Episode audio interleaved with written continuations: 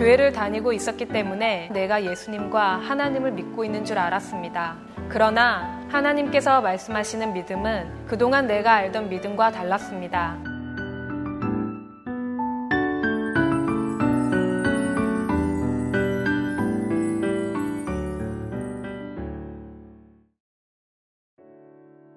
안녕하세요. 믿음은 바라는 것들의 실상이요. 보지 못하는 것들의 증거니.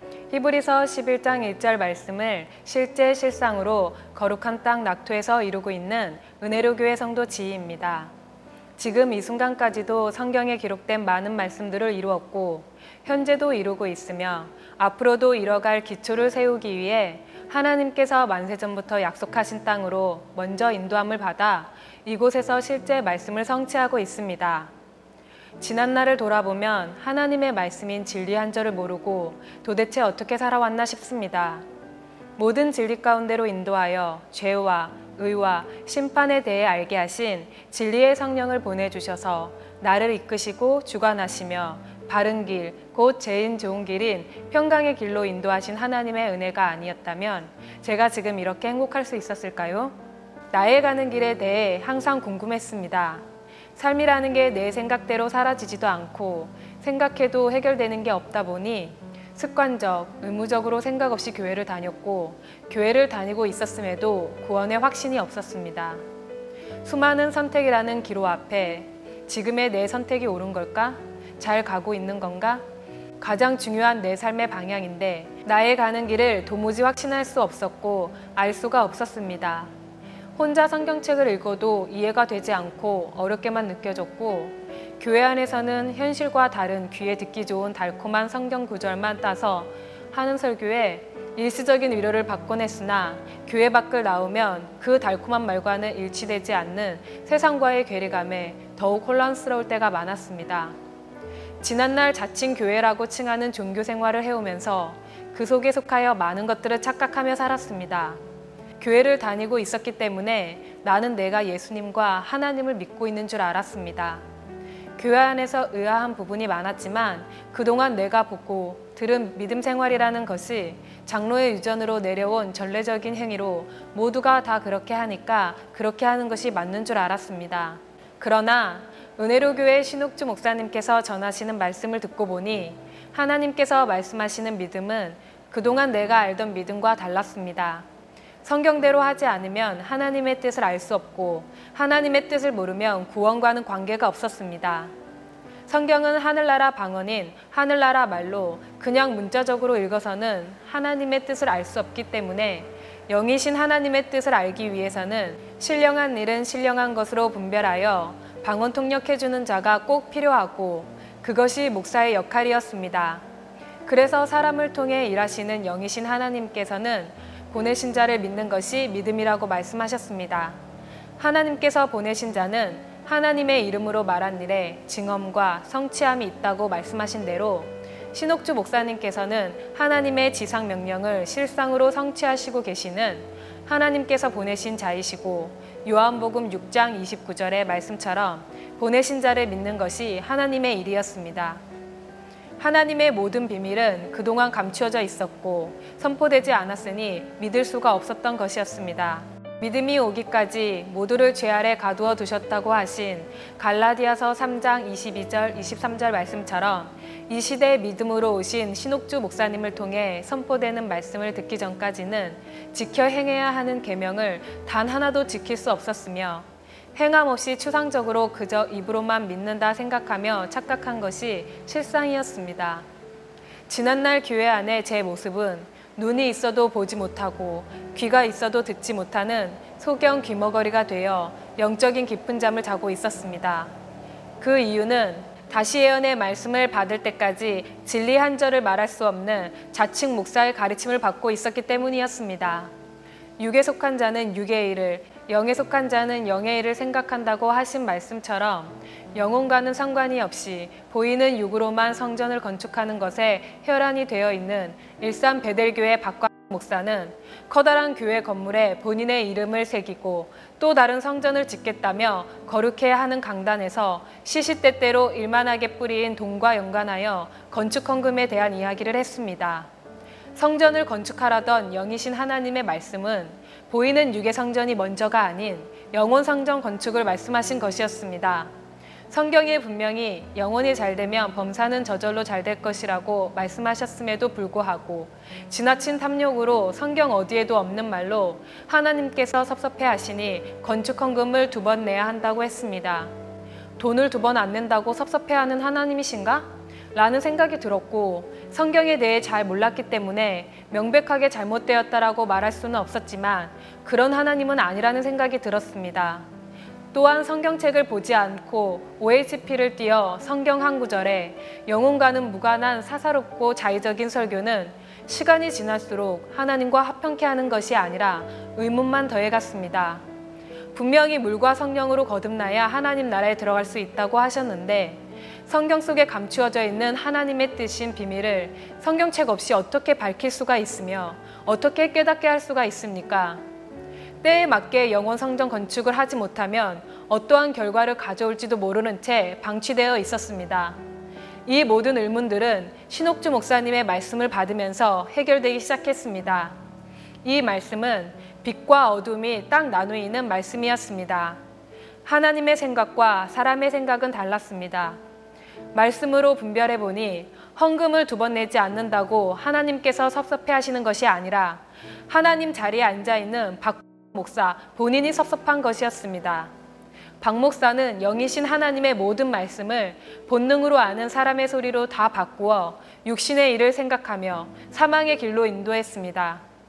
성경과 다른 거짓말로 본인부터 자신한테 속고 다른 사람을 속이며 해하고 있는 강단 위의 행악을 당장 멈추고 속히 돌이켜야 합니다. 지금 이 시대 진실로 하나님의 뜻대로 행하는 교회라면 성경에 기록된 하나님의 뜻을 선포해서 생명의 길과 사망의 길을 알게 하여 하나님을 모르고 살던 지난날의 삶을 돌이켜 선한 길로 가도록 인도해야 합니다. 은혜로 교회가 영의 일을 생각하여 생명의 열매를 맺는 생명의 길로 인도하고 있다는 증거는 이 땅에서 육체가 한 번 살고 끝이 아님을 이미 전 성경을 통해 확인하신 신옥주 목사님께서는 항상 밥만 먹고 살 수 있는 형편이라도 되거든 영원 성전 건축에만 집중하라고 하셨습니다. 그 사람의 영혼을 항상 먼저 생각하셨고 육체가 살아 있을 때 하나님의 말씀으로 점도 흠도 없이 물과 성령으로 거듭나서 하나님 나라를 볼 수 있도록 도와주시기 위해 기록되어 있는 하나님의 말씀을 눈으로 확인하라고 깨달으라며 영육으로 잠을 깨우셨습니다. 우주적인 일곱째 날인 지금 이때는 다시 비사로 이르지 않겠다고 말씀하신 대로 하나님께서 감추어 놓으신 모든 비밀을 신령한 일은 신령한 것으로 해석하여 수수께끼 없고 비유, 의문이었던 창세기부터 요한계시록까지 전 성경 속에 감추어진 하나님의 뜻을 모든 진리 가운데로 인도하여 가장 온전하게 다 드러내시며 그동안 그 어떠한 목사도 풀어주지 못했던 모든 의문들을 다 풀어주셨습니다. 성경은 단순한 책이 아니라 꼭 지켜 행해야 하는 하나님의 법이 기록되어 있는 영원한 생명을 얻게 하는 생명책이며 하나님께서 주신 지상 최대의 완전한 예언서입니다. 이 예언서를 주신 전 성경 기록 목적은 시편 102편 18절 말씀 장래 세대를 위하여 기록되리니 창조함을 받을 백성이 여호와를 찬송하리로다.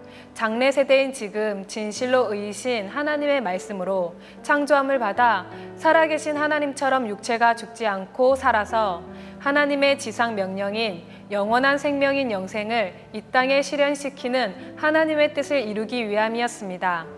교회 안에서 하나님과 불통하는 자의 말을 듣고 그동안은 죽어서 천국에 가는 줄 알았으나 하나님의 뜻은 살아서 이 땅에서 천국을 이루는 것이었습니다. 그래서 요한복음 11장 26절에 무릇 살아서 나를 믿는 자는 영원히 죽지 아니하리니 이것을 내가 믿느냐고 하셨습니다.